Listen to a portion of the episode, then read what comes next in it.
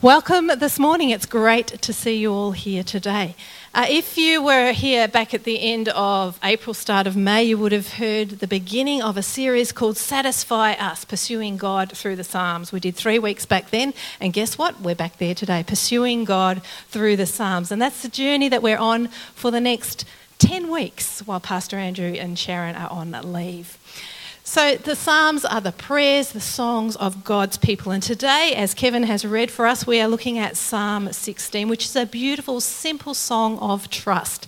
It's a song of a man who knows what it is to feel safe, so he asks God to protect him, to keep him safe.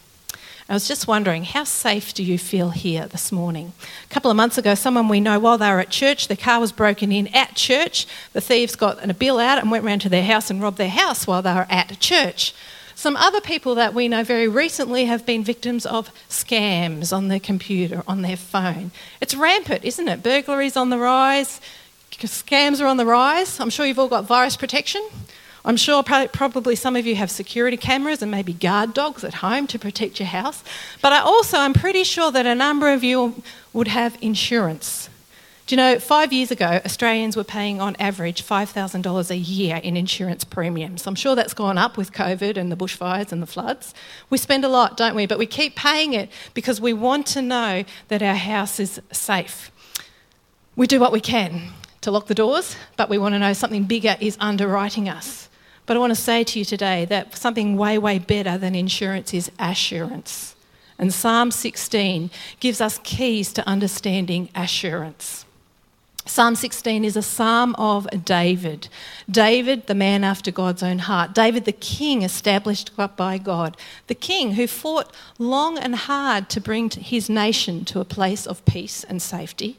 And 1 Kings chapter 15 verse 4 says, because, because the Lord loved David, the Lord gave him a kingdom in Jerusalem, allowed him to have a son to be king after him, and the Lord also kept Jerusalem safe.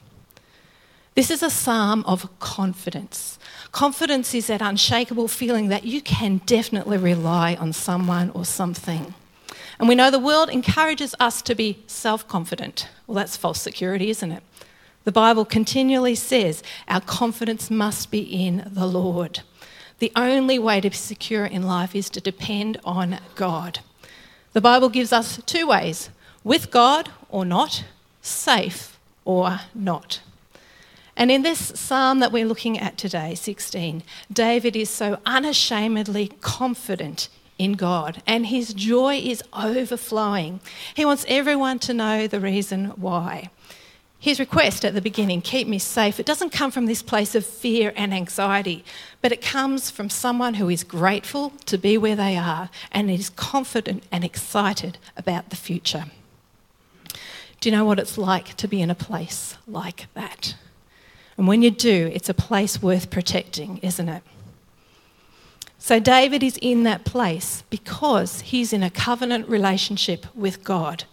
And God is eternally faithful. He always is trustworthy. David has a choice and he knows it. Will he or won't he remain secure in the covenant? You know, God has brought him in and God promises him eternal security. But David knows very well that this assurance requires a commitment from him. So when we read Psalm 16, it's a celebration. It's a celebration of what it looks like when commitment and assurance are aligned. But I want you to think maybe rather than aligned, intertwined. And do this with your hands. Humour me. Intertwine your fingers like that. Feel what a strong hold that is. This Psalm 16, it intertwines this theme of commitment to faithful living and com- confidence in a faithful Lord. That is a secure place to be, isn't it? That is the safest life possible when you've got those two things intertwined. So, they are our two points for today's message. First of all, commitment to faithful living, which is encouraged by this psalm. If you were to look at the previous psalm, number 15, David gives an outline of what faithful living looks like. He knew the standards were high. God is holy, and he demands no less of his followers. David knew the moral law, he knew the civil and the ceremonial requirements for covenant faithfulness. And if he kept those, it would protect his place in the blessing of God. Thank God for Jesus who came and fulfilled the law, hey? And he rephrased the law of what we are required to do. We are required to love God and to love our neighbour. And if you want to take those two commands, love God and love your neighbour, and express them in a negative way, you might say, loving God means no idolatry. Loving your neighbour is no immorality. And these commands come out clearly in the Old Testament and the New Testament. Idolatry is not loving God properly. And immorality is not loving people properly. But I actually think it's more than that. Because idolatry is failing to, sorry, immorality is failing to prioritise God in the way you relate, relate to other people. It's falling short of loving people how God loves them. And the Bible says there must not even be a hint of immorality among God's people because this is improper for God's holy people. I want to ask you, what do you think is the biggest issue for Christians today? Idolatry or immorality? Well, actually, I reckon it's the same as it's always been idolatry. Because if God is properly on the throne of your heart, then it will follow that immorality is far less of a temptation. And if God is on the throne of your heart and you're wholly sold out to Him, you will be far less likely to engage in behaviours that disappoint Him. And when you do slip, because we all do slip from time to time, then you'll be quick to come to your knees in repentance. We've got to love God first. Because when you think about it, loving people is not specifically a Christian thing to do. Plenty of non Christians, plenty of atheists commit to lives of social justice and charity. When we are loving people without God as our guide and strength, it actually becomes a form of idolatry. Have you thought about that? It leads us away from holiness to God because we put higher and higher importance on people's response to the way that we treat them and to the things that we say. We put a greater importance on people than we do on God. So, faithful living always means God first. Apart from God, we have no good thing. So, David in Psalm 16, he knows that to worship God alone, he needs to be very, very wary of the company that he keeps. So, he guards himself. He surrounds himself and he looks to those who will encourage his faithfulness and he distances himself from those who will damage his faithfulness. In verse 3, he speaks of the holy ones. The holy ones are the ones who are set apart by God, for God, and to God. And David says, says they are the best people in the land. They are his people, they are his crowd. They're the ones around about him. He feels safe with them. So you want the people who have the most influence in your life to share the values and priorities, to share your commitment to honouring God. We can't choose everyone, can we? But we do have a degree of say in we can be deliberate about who we spend most of our time with. We can be deliberate about who we allow to speak into our lives and over our lives. You know, there's a verse that says, Don't be unequally yoked. We often apply that to marriage, and so we should. But the same thing could be said for any significant relationship in a Christian's life where choice is a factor. If you're going into business with someone, don't be unequally yoked. If you have a best buddy that you spend hours and hours with, don't be unequally yoked. If you're looking for someone to mentor your, you, don't be unequally yoked. If Sunday morning is the only time when you are intentionally connecting with other Christians, it's not enough. You know, be deliberate in making friendships where spiritual matters matter. It's not that hard to do it. Let me show you a really simple tool. Free app you can have on your phone, the YouVersion Bible app, and it's got plans and you can connect with other people. And each day in the comfort of your own home, you can read a little verse, a little devotional, and you can be connecting and encouraging one another in this. Some of our young adults and others in our youth group have been using these plans recently. If you'd like to know more, why don't you ask one of them after the service today? You know, if you don't know who to connect with, come and see me because I'm sure there's someone else here who would love to come alongside you and encourage you in your faith. The most delightful relationships that any Christian should have should be with other Christians. Make a friend, be a friend, reach out, come alongside one another, encourage one another, spur one another on. Friends who share your love for the Lord, they're going to protect that love, aren't they? Conversely, in verse 4, we need to keep a safe distance from those who don't love the Lord. Or maybe it's better said, keep a safe distance from the things that they do because they don't love the Lord. Because rather than encouraging us in our faith, they're going to distract us from God. And eventually, distraction from God leads down a path to devastation. David is clear. He says, Those who prefer any other God go from sorrow to sorrow. It's all downhill, and David is going to have no part in their lifestyles. He names two practices in this verse that might be a little bit strange to us. I don't know. First is libations or libations of blood, and the second is taking up of the names. So, libations of blood, it's pouring out of blood, a sacrificial offering of life, whether it's human or animal. David doesn't say here, but both of them are on the table in his time. Libations of blood were poured out to appease, to manipulate the gods. And then taking up names. This is not um, a fear of mentioning a name for identification. So it was okay for David to say Baal or Ashtoreth. But what this is, it's a ritual repeating of a name, invoking a name to get a spiritual response, usually for personal benefit. Now, David knows there is no greater name than that of the Lord, Yahweh. It's a name that Jews won't even write or speak for fear of misusing it. And we know that with the death and the resurrection and the ascension of Jesus, God has given him a name that is above every other name. That every knee will bow, every tongue will confess on heaven, on the earth, and under the earth that Jesus Christ is Lord, because there is no other name under heaven in which salvation is found the name of Jesus. Well, David, he knew that he was protected in the covenant. But he also knew that he lived in a world surrounded by people who were continually looking elsewhere for their protection, looking elsewhere for their provision, people who are pouring out their resources in all the wrong places, people who are scrambling for assistance from idols which were ultimately worthless and useless. And David says, I'm going to have no part at all in their God denying lifestyles. I wonder, does that scenario sound a little bit familiar to you?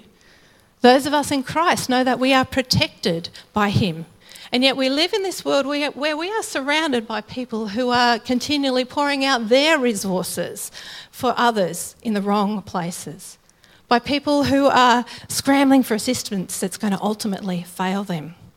So I ask the question are we to have no part in their God denying lifestyles, like David says in Psalm 16? Well, on the example of Psalm 16, and quite a bit more scripture, I'd say the answer is clear yes. Children of God are to have no part in God denying lifestyles. That's not saying we don't have good relationships with people who don't know the Lord yet, but we don't participate in anything that would deny God. We don't participate in anything that endangers our relationship with Him or that would um, diminish others for the opportunity of understanding who He is. In every situation, in every relationship, the bottom line for us to live a safe life in God is to know that our identity is child of God and God is number one for us. And that is what should determine our choices, that should what determine our behaviour, our words, our influence. Because when we are following God's lead, when we are listening to the Spirit, when we are obedient to the Word, we are constantly aware of His presence with us. That's when we can be strong and courageous, isn't it? That's when we know that He has given us authority to walk across the land, to trample on snakes and to trample on scorpions, and we will have the victory in Jesus Christ. Can you say amen to that one? Amen. You know, there are plenty of snakes around where I live.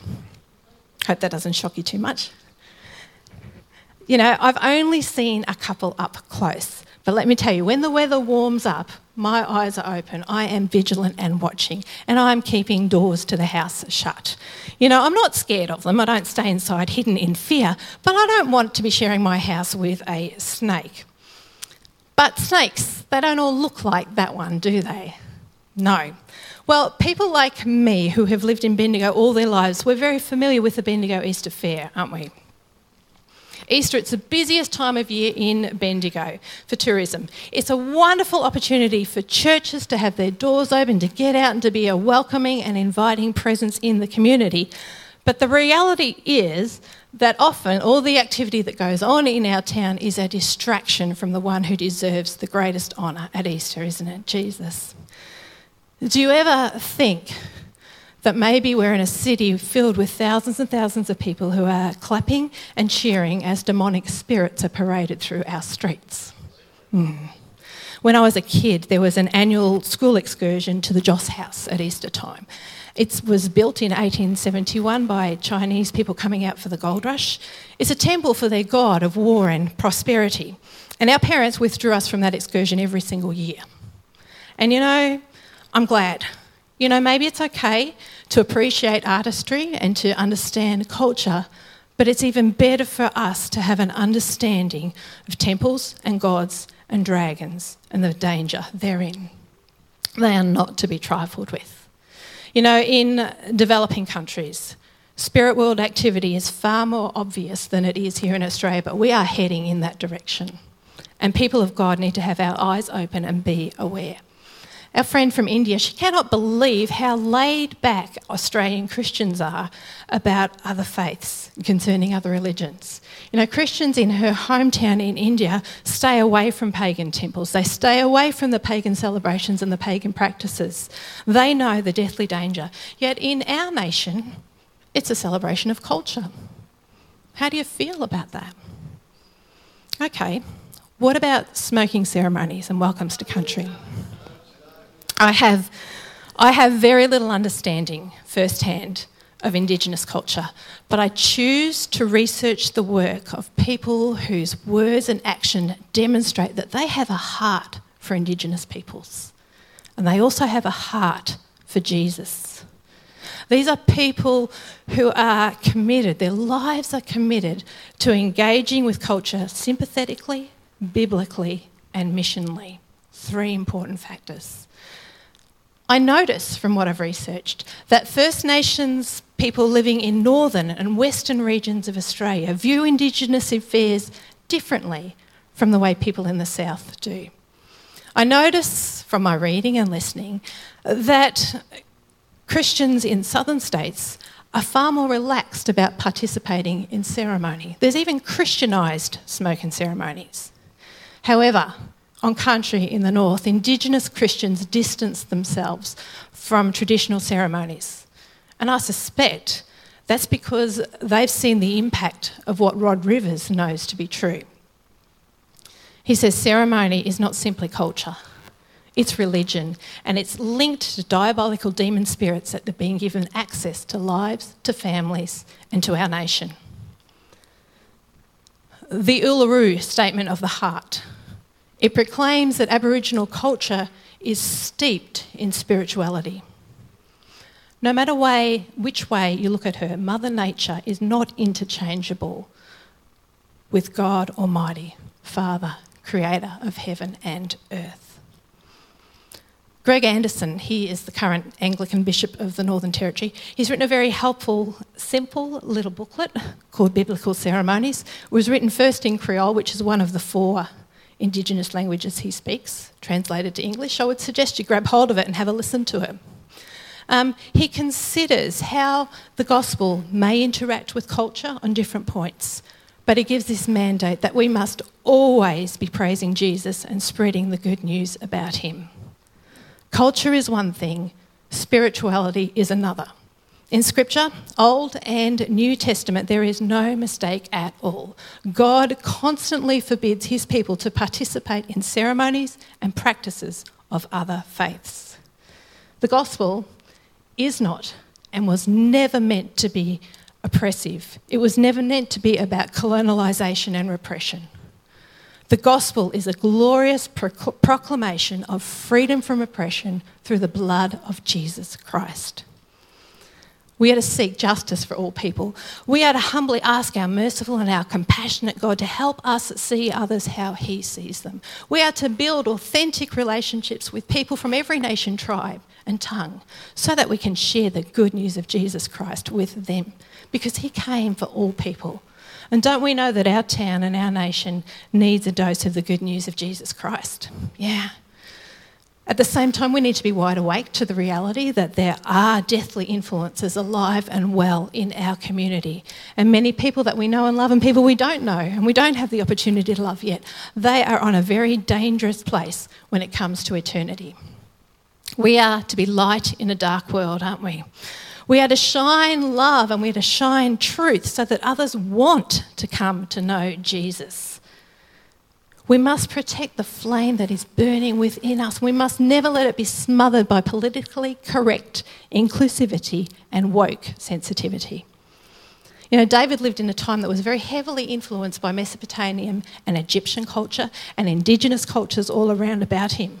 In his time, daily life was actually focused on manipulating the feelings and the activities of the dead on behalf of the living. In Aboriginal culture, names, or in parts of Aboriginal culture, names of the dead are not spoken, lest their spirits be disturbed. In the ancient Near East, where David was living, names of the dead were uttered over and over again to keep them present and active for the benefit of those who are living. Now, the Bible is very, very clear on this point. God's people are never to engage with the dead. We wouldn't do that, would we? We know that seances and psychics are not okay. We know not to engage with spirits and ghosts. We probably all know the story in the Bible of David's predecessor, Saul, who took it upon himself to go to an outlawed medium and asked her to conjure up Samuel, the prophet, to come back from the dead. It wasn't a good idea. It was not an example to be followed. And David clearly distances himself from that in this Psalm 16. Well, when I was researching for this message, all in the name of research, I Googled how to talk to the dead. And I thought I would get sent straight to the psychic hotline. But no, we are much more sophisticated than that these days. Do you know where I got sent? Grief bots. Yep, that's right. While your loved one is living, you spend lots of money and you get them to spend lots of time with a researcher to create a replica. And AI means that these replicas are becoming more and more lifelike and spontaneous, realistic. Voila, life goes on. You know, generative AI is taking the sting out of death. They are offering peace, it's offering comfort, it's offering guidance from a departed spirit, 21st century style. What do you think about that? Ethically and spiritually dangerous territory. Don't go there. You know, I'm sure we've all got house and contents insurance. Well, I hope you do. But we still lock the door, don't we? We don't want it easy for the crims to get in. We need to lock the door of our lives to any evil influence. We need to not let the devil get a foothold. You know, David in Psalm 16, he doesn't deny the existence of these evil spirits. He simply refuses to engage with them in any shape or form. The only spiritual entity he says to engage with is the Lord, the one and only God. Anyway, don't want to scare you today with all this talk about snakes and evil spirits and stuff like that. Fingers crossed you'll all be right. Touch wood. Oh, don't let those words cross your lips. Okay? Now, I know that we probably aren't thinking of the pagan roots of those sayings, but aren't they empty and useless words? Aren't they wasted opportunities? Wouldn't it be so much better to say, I've got an interview coming on Monday, not fingers crossed, but please pray for me? You know, acknowledging God, and then when you have success in an interview, it gives you an opportunity to thank God and to praise God, to bear good witness to God. Yeah, let's go with that. Let other people see the trust that we have in God. Let other people see how good He is to us. You know, we have been saved by the grace of God through our Lord Jesus Christ. We've been brought from darkness into His glorious light. We have been rescued from the powers of darkness and from the grasp of the devil. So, why would we want to dabble with anything that takes us away from Him? Why would we want to get involved with anything that detracts honour being given to Him? We want to keep Him as our one and only, don't we? We want to never let there be any doubt about where our allegiance lies, or where our faith is grounded, or where our blessing flows from. God alone is my portion and my cup. Can you say that? You know, and what God asks of us in faithful living, it is so small in comparison to what He has done for us and what He promises us. And that is clearly David's attitude in this psalm, which brings us to point two, which is shorter than point one, don't worry. Confidence in a faithful Lord. Psalm 16, it's full of covenant language. I wonder if you picked up our songs this morning were full of very similar language to this psalm. Lot, portion, boundary, inheritance. The fact that David was king over Israel was testament to the truth that God was fulfilling a promise he made to Abraham a thousand years before David was born. And David's joyful gratitude, it just rings out in this psalm. I wonder how easily we share our joy how loudly do we proclaim the safety that we have in Christ? You know, all around of us, people are out. They are waving flags loudly and proudly. They are advertising their joy and their freedom and the celebration of the ground that they have taken back. But Christians, well, we tone it down, don't we? Especially in the public arena, we tone it down. Probably because we're either afraid of the repercussions or the pushback, or we just can't be bothered with it. But you know, when we keep quiet about God's blessing, we're denying God the glory He deserves. He deserves our gratitude. He deserves gratitude that shows people how good He is. Good to us in so very many ways. You know, I talk to many of you at different times, and I know there's a lot of gratitude in this room to be part of this church fellowship. I love it when I hear people say, Well, actually, we came along here because our friend said that they love being part of this church. It's great advertising, isn't it? You know, sure, we have our challenges, we have our threats. David did too. If you just read the next Psalm 17, you'd hear a few of the threats that he had. But we keep our eyes fixed on God. We keep Him at our right hand, and we will not be shaken. We'd love to see more people coming, wouldn't we? We'd love to see every seat filled and overflowing. So let's not mask our joy in the blessing of the Lord and our gratitude to Him. What better advertisement is there than satisfied customers? But you know, it wasn't just his place in life that David was grateful for, but it was for the assurance of God's guiding presence with him. God's counsel, his wisdom, his instruction, they were always available, even at night says David. The time when your fears and your anxieties, they kind of wreak havoc, don't they, at night. But David's heart instructed him. And why did it do that? Because David was a man after God's own heart. David was a man who filled his heart with God's word and encouraged him and instructed him. He delighted in God's word. And that was a deliberate, ongoing choice that David made, keeping his eyes fixed on the Lord. And I wonder what about us? When we can't sleep at night, what is our choice? Do we follow our thoughts down every dark and dingy rabbit hole that they go? Do we open our phone and f- scroll or swipe? Or do we take thoughts captive and make them obedient to the love of Jesus Christ? Do we have scripture stored in our heart to meditate on in those dark hours of the night? Have we developed our prayer life so it's our default language in the middle of the night? It directs our thoughts because that's when we won't be shaken that's when we have even more reason to be glad. But you know, wait, because there is more reason to be glad. There's always more with God, isn't there? The best is yet to come.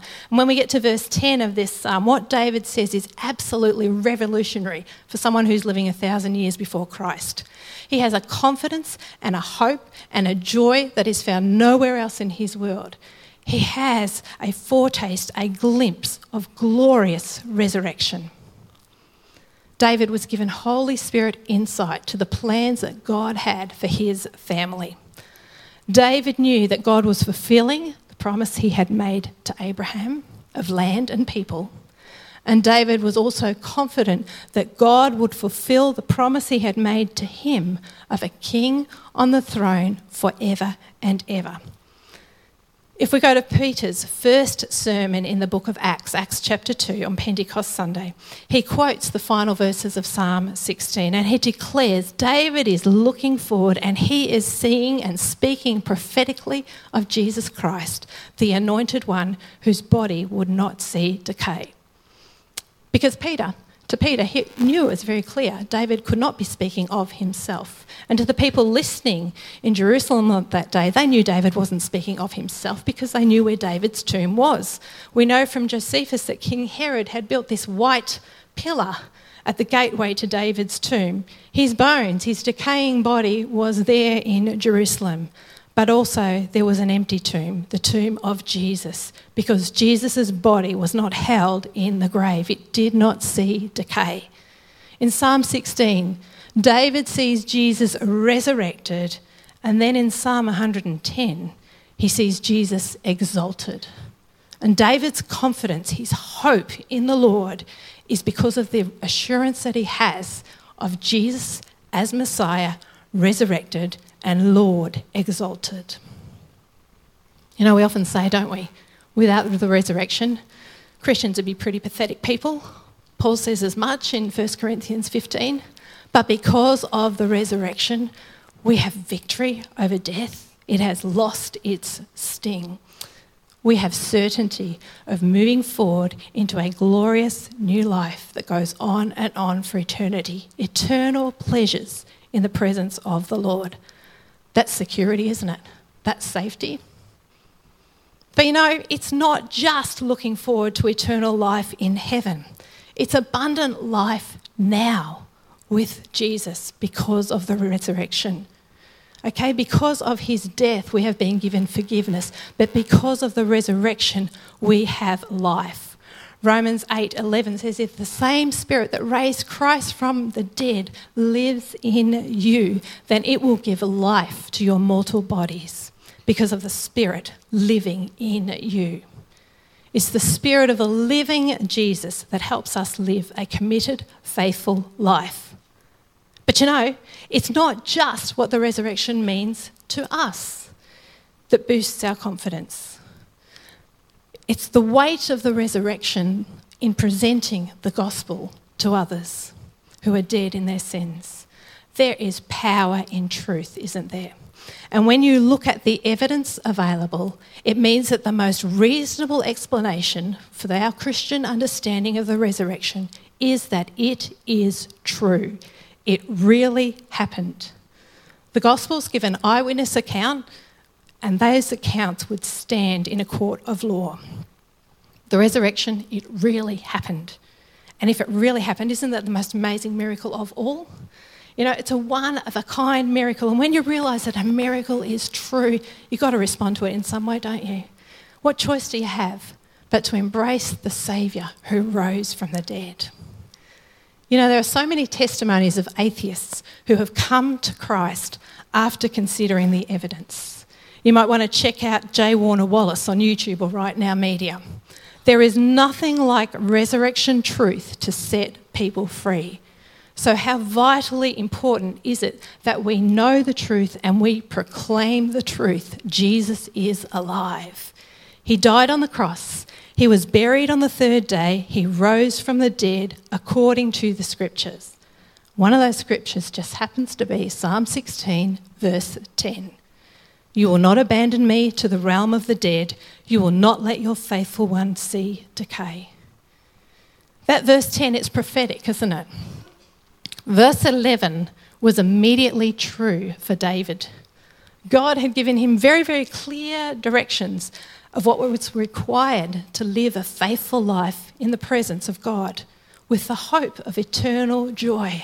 I will dwell in the house of the Lord forever. It was immediately true, but then David had greater hope of more that was to come.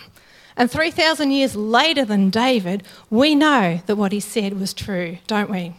Our eyes have been opened to the risen Jesus. You know, He is the way, He is the truth, He is the life. He has raised us up from death. He has shown us how to live. He has placed His Spirit within us. He has promised never to cast us out from His presence always to be with us, and He has prepared an eternal home for us. Isn't that a song worth singing? Isn't that worth celebrating? The confidence, the safety, the security that we have in our Lord and our Saviour. So I am going to ask the worship team to come back now. We've already sung some wonderful songs of confidence this morning. I hope you are encouraged.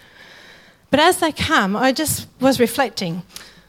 We don't know the tune that David sang in Psalm 16. We don't know the instruments that he used, but we know the tone of his voice. His voice was confident. Confident because he was committed to faithful living. Confident because he knew there was no better place, no safer place for him to be. Confident he would never be abandoned. Confident that he had eternal joy and pleasures awaiting him in the presence of his God. What a wonderful assurance that is. What a wonderful assurance this Psalm 16 is to each one of us. And I hope that you have been encouraged, that you are feeling more confident because of the time we have spent in Psalm 16 today. I hope that your heart is glad and your tongue is ready to rejoice with the good news of your risen Saviour. And I hope you're ready to stand up now because we're going to have one more opportunity to stand and to belt out a song with confidence today. So let's do that together.